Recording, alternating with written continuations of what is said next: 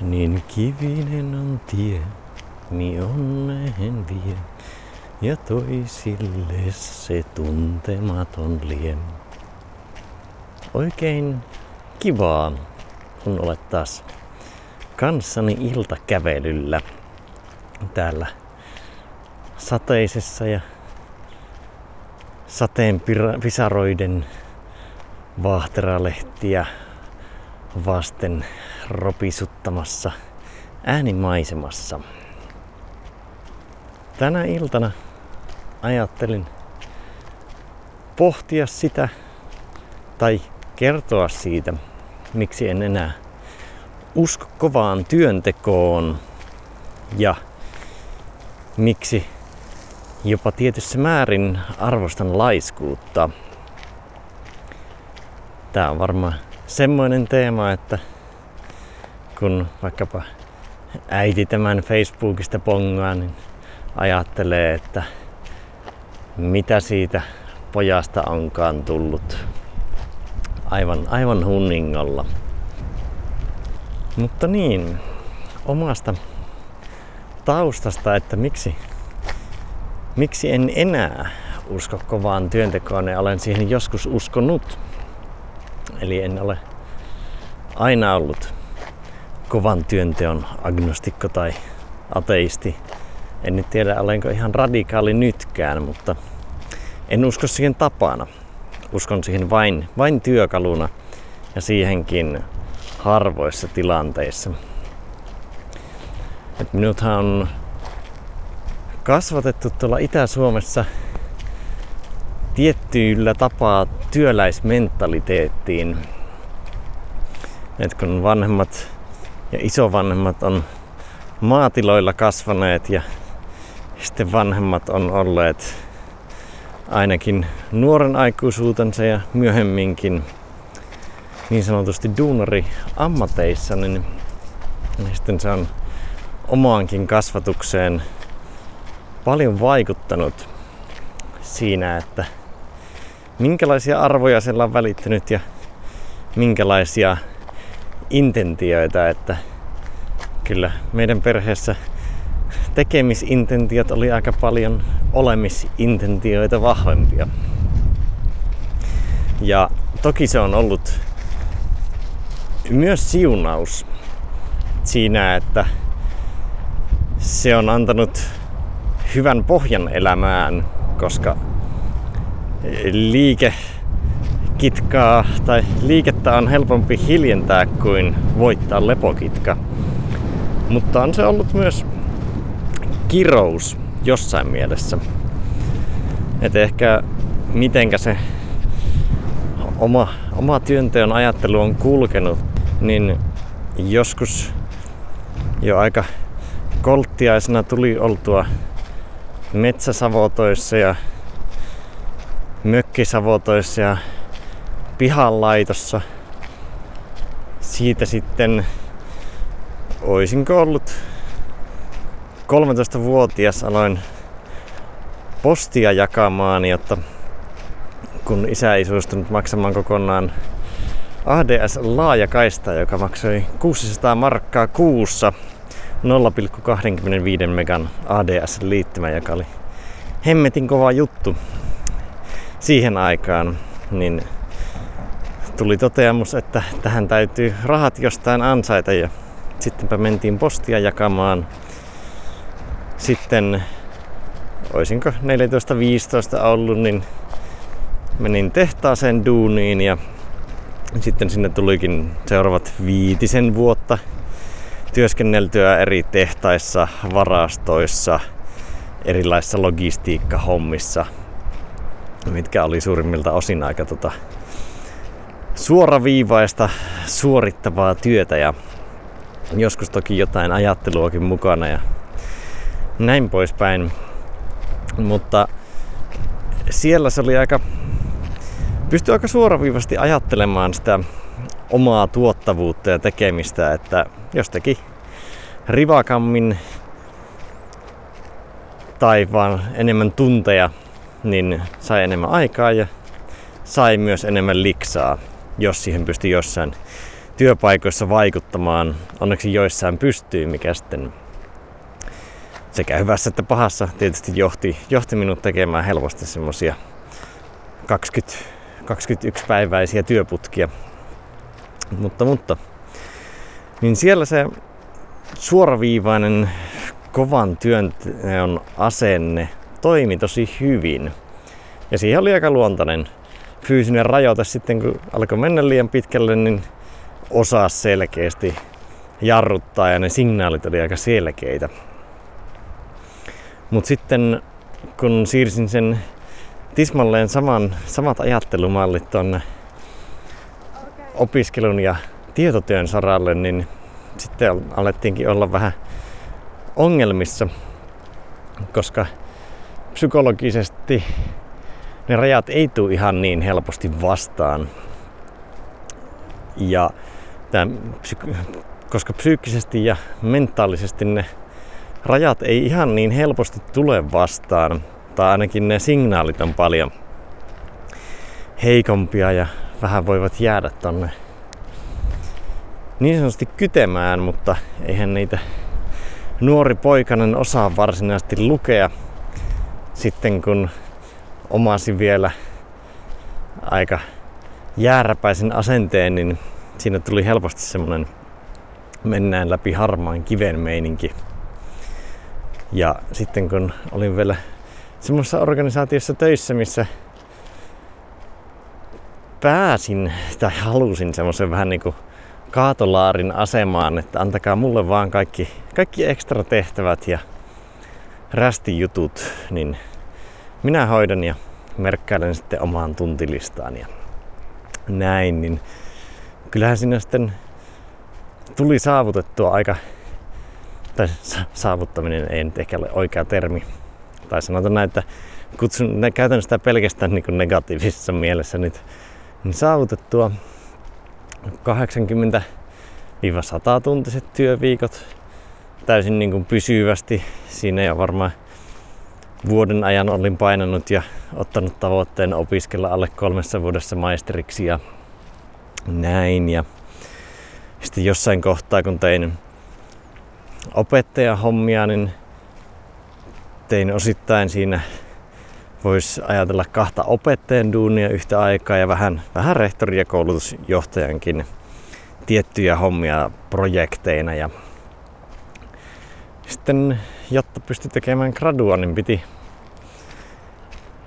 piti painaa vähän enemmän niitä tunteja. Tai vanhaan malliin mä en miettinyt mitenkään järkeillyt, että miten tätä voisi tehdä viisaammin, vaan vanhalla tyylillä omaksuin sen, että lisätään niitä tunteja, niin sillähän se hoituu. Päädyin siihen malliin, että tein 16 tuntia päivässä duunia ja opiskeluja rimpuilin siinä ja sitten piti se gradukin saada aikaiseksi, niin ajattelin, että öisinhän tuota aikaa tehdä ja öisin on jonkinlaista rauhaa tehdä, niin päätin sitten jättää 2 yötä väliin viikossa. Eli aloitin yleensä maanantai-aamuna 6:00 duunit, ehkä jos piti prepata tunteja, niin 3:00 ja lopetin siinä tiistaina yöllä 12:00.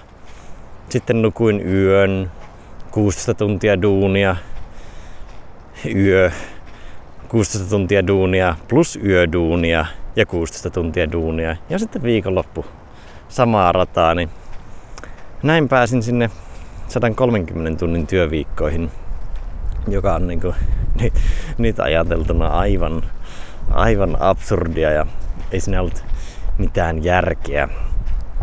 Ja se sitten ajoi minut sille polulle, että miten näitä asioita voisi tehdä järkevämmin, että se täytyy olla jokin muukin keino kuin näiden tuntien lisääminen. Ja se on oikeastaan tuonut minut 10 vuodessa tälle polulle ja tielle, mitä sitten tulee nyt elettyä ton flow-tilan parissa.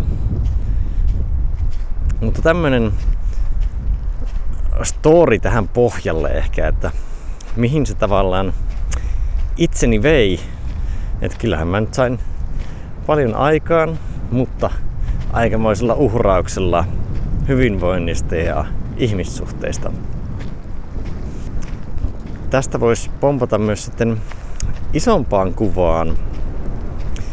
Eli kun meillä on nämä perinteiset suomalaiset arvot, jotka on lähes kauttaaltaan todella arvostettavia ja hyviä, mutta niiden mustavalkoinen toteuttaminen, esimerkiksi semmoinen tietty periksi antamattomuus ja ahkeruus, niin se voi olla ongelmallista ainakin nykyisen tieto- ja ajatustyön parissa,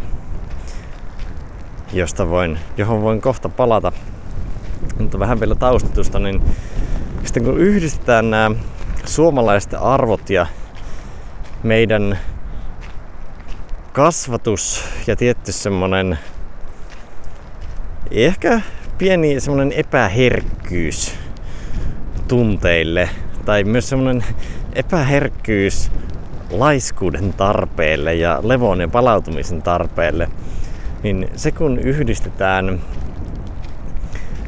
taylorismiin ja teollisen johtamisen malleihin, jolla organisaatiota alettiin siinä 1900-luvun vaihteessa johtamaan.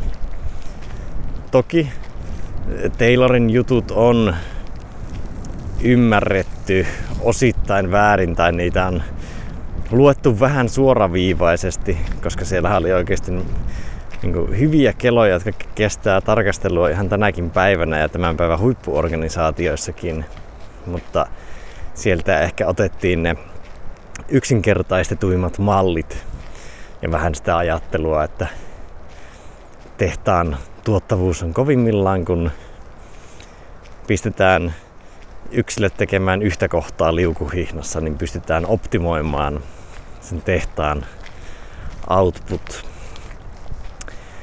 Niin nämä ajattelumallit, mitä siihen teolliseen johtamiseen liittyy, niin kyllä ne on paljon kantautunut, etenkin vanhempien sukupolvien kautta, nykyiseen elämään tietotyössä.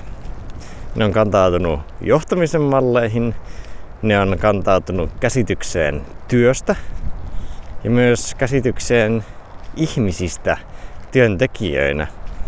Et ihmiset ei ole koneita, mutta niiden pikkasen ajatellaan olevan kuin koneita. Niin nuo suomalainen kasvatus yhdistettynä teollisen johtamisen malleihin on tehnyt meidän nykyisestä työelämästä hyvin kaoottisen ja tietyllä tapaa vähän vittumaisen työelämän. Et ne vanhat ajattelumallit toimii suorittavassa työssä paljon paremmin ja selkeämmin, mutta nykyisessä tieto- ja ajatustyössä ne toimii koko ajan huonommin. Mitä enemmän meidän työelämä menee ja työ siihen suuntaan, mihin se on nyt menossa, niin sitä huonommin ne toimii. Koska me tarvitaan sitä, että ihmiset olisi enemmän ihmisiä työssä ja koneiden hommat, rutiinihommat menee enemmän koneille. Niin ollaan päästy aikamoisen soppaan tässä työelämässä, mitä vähän itsekin yritän työkseni purkaa. Sitä soppaa tai ainakin laittaa yhtä keittelykauhaa siihen lisää, joka ehkä vähän himmaisi sitä sopan pyörittelyä ennemminkin, kun pistäisi lisää vauhtia siihen.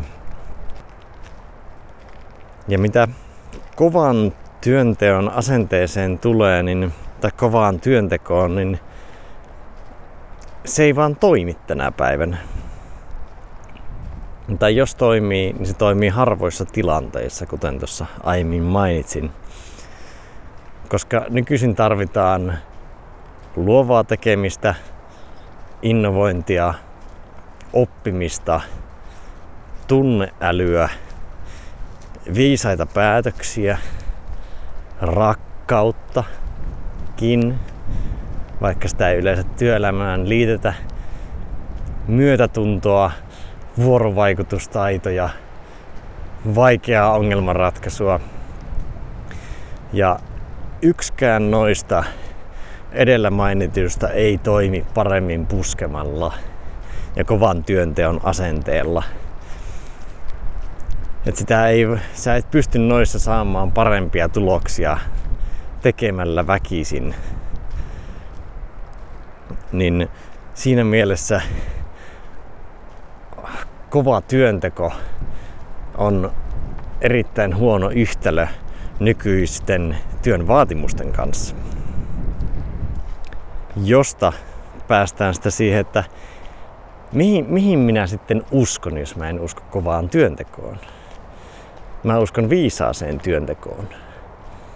Ja mä en tarkoita sillä, että välttämättä jätettäisiin asioita tekemättä tai downshiftattaisiin, vaan että käytettäisiin resursseja fiksusti, käytettäisiin meidän ihmisaivoja fiksusti ja ohjattaisiin meitä ihmisiä ihmisinä ja että kultivoitaisiin yksilöitä mahdollisimman paljon, jolloin pystyttäisiin saamaan niitä tuloksia, mitä halutaan, mutta paljon vähemmällä kuormituksella hyvinvoinnille ja pystyttäisiin saamaan ylipäätään ne samat asiat aikaiseksi paljon inhimillisemmin.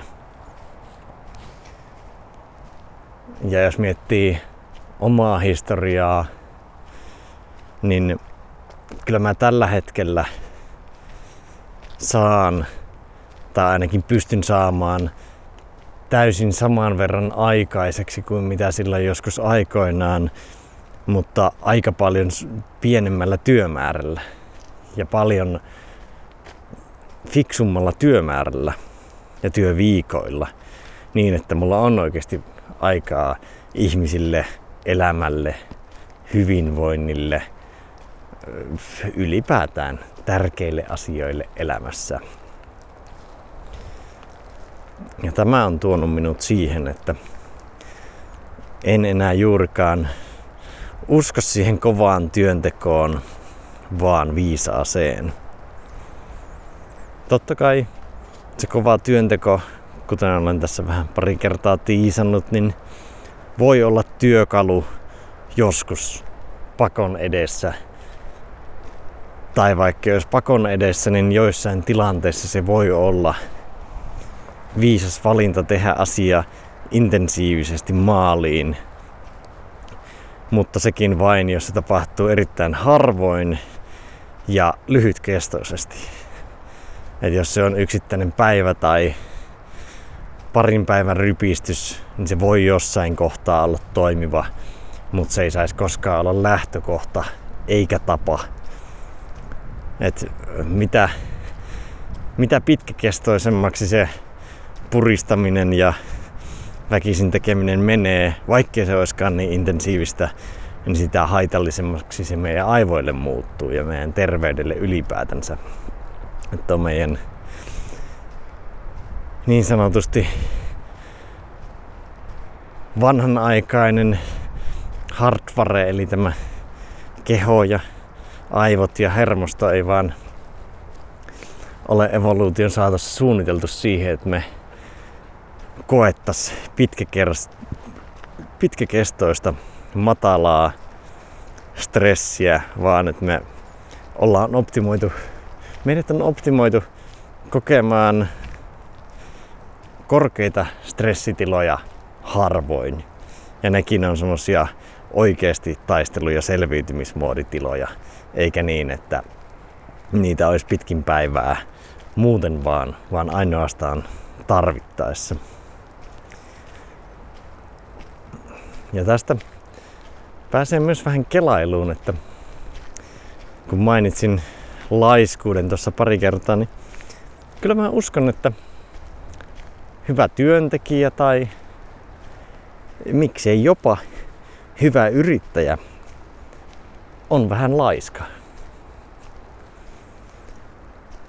Et jos pusketaan väkisin, niin tehdään yleensä huonoja päätöksiä jolloin joudutaan korjaamaan omia virheitä, tehdään yleensä huonompaa laatua ja ei pystytä välttämättä innovoimaan uusia asioita, koska se ensisijainen keino asioiden toteuttamiseksi on se voimalla tekeminen eikä niinkään viisaudella. Kun taas sitten, jos sitä laiskuutta on sopivasti mukana, niin silloinhan tulee tämmöinen optimointikulma, että se ei välttämättä tarkoita, että niin sanotusti lintsaisi työn laadussa tai tekisi sen huonommin, vaan pyrkii tekemään sen optimoidummin ja ehkä fiksummalla, helpommalla tavalla, joka pystyy johtamaan myös innovaatioihin työnteon tavoissa, toimintamalleissa, miksei jopa sitten ihan niin kuin tuotteidenkin saralla, mitä tonne asiakkaille ja ihmisille sitten päätyy. Niin siinä mielessä laiskuus on potentiaalisesti hyvin toimivakin elementti, kun sitä on sopivasti mukana ja sille uskaltaa myös antaa tilaa, niin se voi tarjota aikamoisia luovuuden ja ideoinnin potentiaaleja. Siinäkin mielessä meidän suomalainen kasvatus saattaa harhauttaa, että jos ajatellaan ykkösiä ja nollia mustavalkoisesti, niin toki ahkeruus on parempi lähtökohta-asetus ehkä kuin laiskuus työnteossa, mutta jos ajatellaan harmaammin, niin semmoinen sopiva ripaus laiskuutta johtaa jopa niin kuin tuottavampiin ja luovempiin ja oppivampiin yksilöihin kuin se pelkkä ahkeruuden asetus. Mut joo, tämmösiä tuumintoja tähän iltaan. Heitänpä sinulle pallon, että tuleeko toimittua miten paljon kovan työnteon asenteella silloinkin, kun ei ehkä pitäisi. Niin siinä pohtimista, että onko hetkiä, jolloin sinun kannattaisi ehkä olla laiskempi. Kiitos tästä. Ystävä hyvä, palataan seuraavassa iltakävelyssä.